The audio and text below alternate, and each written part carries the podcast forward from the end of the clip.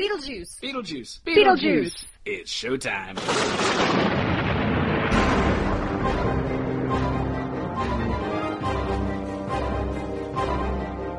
Welcome to the Beetlejuice Minute, where we discuss Tim Burton's Beetlejuice minute by minute. I'm your host, Julianne Fay, actress and owner of cinema bliss dot com. And my co-host today is Barry Rathbun. I am not an actress. I am more involved in the sound part of making movies. So happy New Year, everybody. It is a Monday, and I'm hoping everyone's enjoying the couple hours of twenty seventeen that we've had so far. Well, it's certainly a lot better than last year. It's only been twenty-four hours, so that remains to be seen. Minute fifty-seven, Delia tries to convince Bernard the ghosts were real. Lydia says has bad news to share that the ghosts um, don't want to come back down because obviously they didn't scare away the guests. The guests leave all of a sudden because they suddenly decide to stop believing in ghosts, and they insult Delia and her artwork on the way out. Anyone want to start? Yay, yay, there's a hand raise. We raise hands here? What? But I don't know who, who are all these people? Who, who are all these people? I don't know who I am until you tell me. Oh, yes. So today's, you know, it's been a break. And, you know, if I pause too much, we'll just have to edit all the pauses out, Barry. Sorry.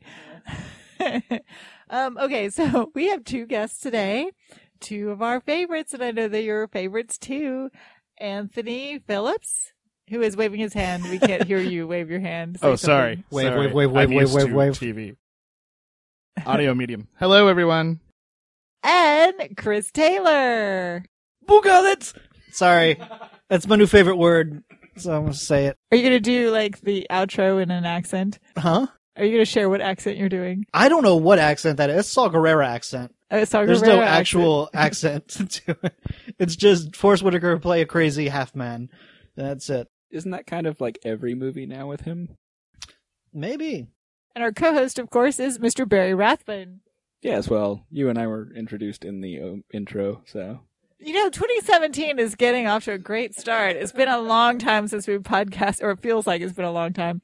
All right, everybody, minute fifty-seven. So Anthony kind of wanted to start, so tell us what you got. I just want to say this. There's a reason that they didn't want to come downstairs. It's not because they didn't scare them away. It's because the entire downstairs looks like they flexed down the entire house. And I have to say something about that. The entire house looks flexed-stoned.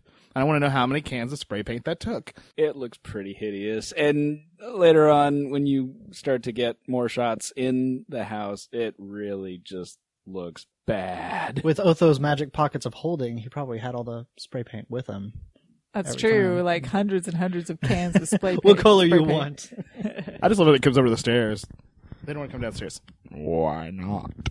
Well, first he has to set down the glass, walk to his mark, and then say well, one. Well, that's what I love about it is that, because I was looking at him doing his little walk, and at first, even though I've seen this movie four billion times, literally now, he slams down his glass, and he's like, that's it, I'm going to, I'm going to, and like he's going to charge right upstairs, and into that attic, and pull them out, and be like, y'all are my ghosts, entertain me.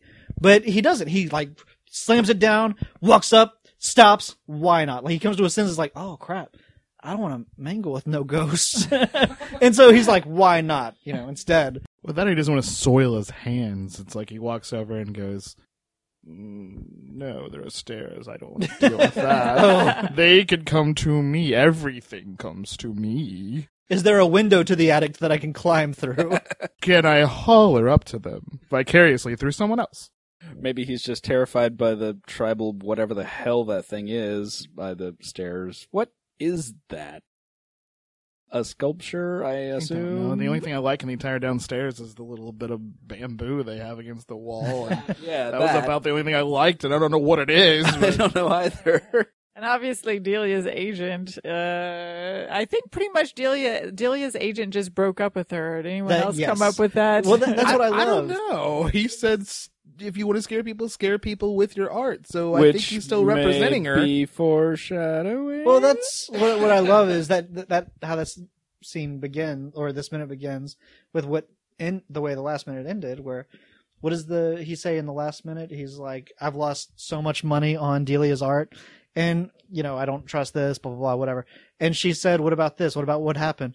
And then she goes, and what money? Don't you believe in my art? Like, she just realized, wait a minute, you just took a dig at me. I my know. Art. I do want to point out one thing about what you just said, though. The last minute ending should reflect how this one begins, because they're connected. Yes. I just want to say that this one should begin how the last one ended, if everything is going according to plan. My heart breaks for her a little bit there, because, you know, we started to kind of like her a little bit. And, and when she says, um, what do you call that? Uh, you know, uh, it sounds like, actually, this is kind of weird. It sounds like he says a table. When she goes, what do you call that? To me, it sounded like he said a table. But what kind of table did he even... What is he referring to? A calypso table that automatically makes people dance the, you know, Te Deum? I'm not really sure. Um, if you're gonna have a table like that, I guess that's, you know, Deo is a good choice. Table, table, table, come and you want to chair dance, dance home, dance home. Okay, yeah, yeah. But no, wow. um, to get back, I, I dissect, I uh, distracted myself. Um, she's so she her, her her face like falls. It's just so heartbreaking when she realizes, wait a second. And then the other thing that really Er, chaps my chaps. I'm not wearing chaps, but if I was, I'd be chapped. All the friends are so excited about, you know, this amusement park, you know, right? They're all excited, you know, let's turn it into an amusement park, uh, which comes up a little bit later in a, in a later minute. Um, but the instant that things go awry, they all turn on her.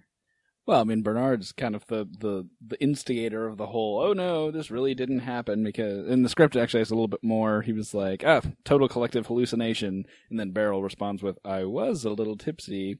And then Grace, they were rather spectacular effects for Connecticut, I mean. So Bernard's kind of like leading the, the skeptic mm. gang. Now, I Googled group hallucination just to see if that was possible to have a collective hallucination. What did you find? It's over there in the corner. Oh. We're about to all have a collective hallucination.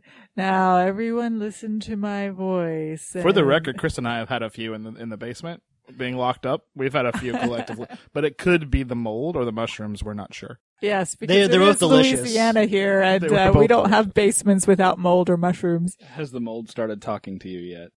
No, but Chris talked to me why he looked like mold. Does that count? The mold didn't talk to me, but it did give me a mushroom that I used as a shield at one point against. But the mushroom Uba. Talked to us. Does that remember. Count? The king of the potato people. Yeah, I can't. Well, I was I was thinking Super Mario Brothers. I can't remember the movie very well though. But yes, I know. Yeah, I it, I did take a magic carpet to see the king of the potato people though. This is way more fun than the definition of group hallucination, let me tell you. Well, it is a phenomenon. I mean, it is. There are case studies on it. Yes, but Google has it has many, many explanations if they're possible or not. But maybe if they were all extremely sleep deprived, and then someone turned on Harry Belafonte, but I mean, they for them to all have it at the same time, um, they would have to be suffering the same triggers. In this case, the same psychosis. Yes. The same triggers. It would be, have to be, which means that Lydia... Under a post-hypnotic suggestion, perhaps? Lydia would not be immune. That's the only issue. Uh, I don't remember. Was Lydia there? She pulled out a chair and then stepped aside during... Right, so she didn't sit on the chair. Oh, maybe that was the, the trigger. Chair was the trigger. Perhaps. Perhaps. Ooh. Perhaps. Well, I don't know about the other group, but it looks like Beryl's hallucinating something because she's just kind of staring off at the. She ceiling. Is fascinated by the she stairway. Is... I think she's looking at the stairs. She's looking. I think she's looking upstairs because they have the balcony. Remember, we don't see the balcony right now, but yeah. They have the stairway, and at the top of the stairs, it kind of balconies around like the hallway. It's just like, me. That's a terrible way to describe something, yeah. But y'all know what I mean. It's just me, but she seems like the normal stock and Beryl. Filler actor, if you ah. catch my meaning. Ah. Stock and barrel, ah. is that what they're calling your kind nowadays? Sorry, that made no sense. Wrong, wrong movie rusty. Laugh, Barry. That's okay. That's probably from all the moisture in the basement. You'll have to knock the rust off. You'll be fine. Mm-hmm. So, if that's it for minute number fifty-seven. I do like to think that Whatever, uh, what's Dick, what's Dick Cavett's character's name again? I'm never going to remember his name. Bernard? Bernard. Bernard. Whenever he says, like, Delia, you're a flake. You've always been a flake, and only your fleas will mourn you. Uh, that he's probably been holding that back for years and has just been waiting. He's just like, God, I gotta have an opportunity to say this to her. One day she's gonna drive me just far enough. And so being possessed, he probably was like, ah, oh, finally, I can finally unleash on her because she won't deliver. She won't deliver. But what I think is really funny is he just insults her. He's not clever about her or anything. He's just mean. And, and as, as they basically slam the door on that friendship or relationship. And Charles, we don't hear the f- whole phrase, but we hear his drive, and you can tell he's like still very polite and upbeat about it. And you're like, dude, pr- defend your wife, sir. You're just like, all right, see you later. Charles, that, come on, man. Don't let, I mean, maybe her art is awful, but still defend her. I, I, I just think he needs to defend his wife is all I'm saying. He just needs to defend his poor wife. If not, John Lovitz will. Oh. Wait, oh, that's in in future movies.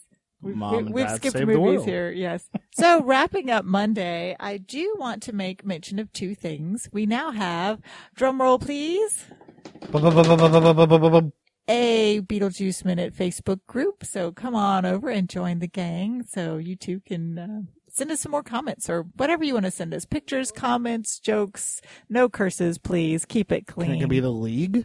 Can it be the league? Beetlejuice Minute League. Because then the whole Wonder Twins thing would work. Okay, we'll take that under advisement. Okay, cool. It is coming from the basement, though. I don't know. So, um, speaking of basement... None of the th- basement now! How do we know it's not the mold talking? Probably the mushroom. It's probably more likely. Good point. Are you supposed to be purple? So the second thing I would like to mention, and I'm just going to mention it this first week, it is twenty seventeen, everyone. So I would like to wish everyone out there a happy new year and a happy twenty seventeen. And we also have a special gift for you. Uh, if you look over on the right-hand side of our Beetlejuice Minute dot com page, there is a link to our twenty seventeen goal-setting workbook. Um, I followed some of these little tips last year, and it kind of helped me do some fun things, some movie roles. I got a new car this year, and hey, we even started the Beetlejuice Minute this year. So I'm sharing my tips and tricks for having a great twenty seventeen. Just look for that link on the right-hand side of the page. And everyone, farewell, adieu. Au revoir. Avidos and good night. I will run no longer. Until next time, save us some popcorn and we'll see you soon at the Beetlejuice Minute.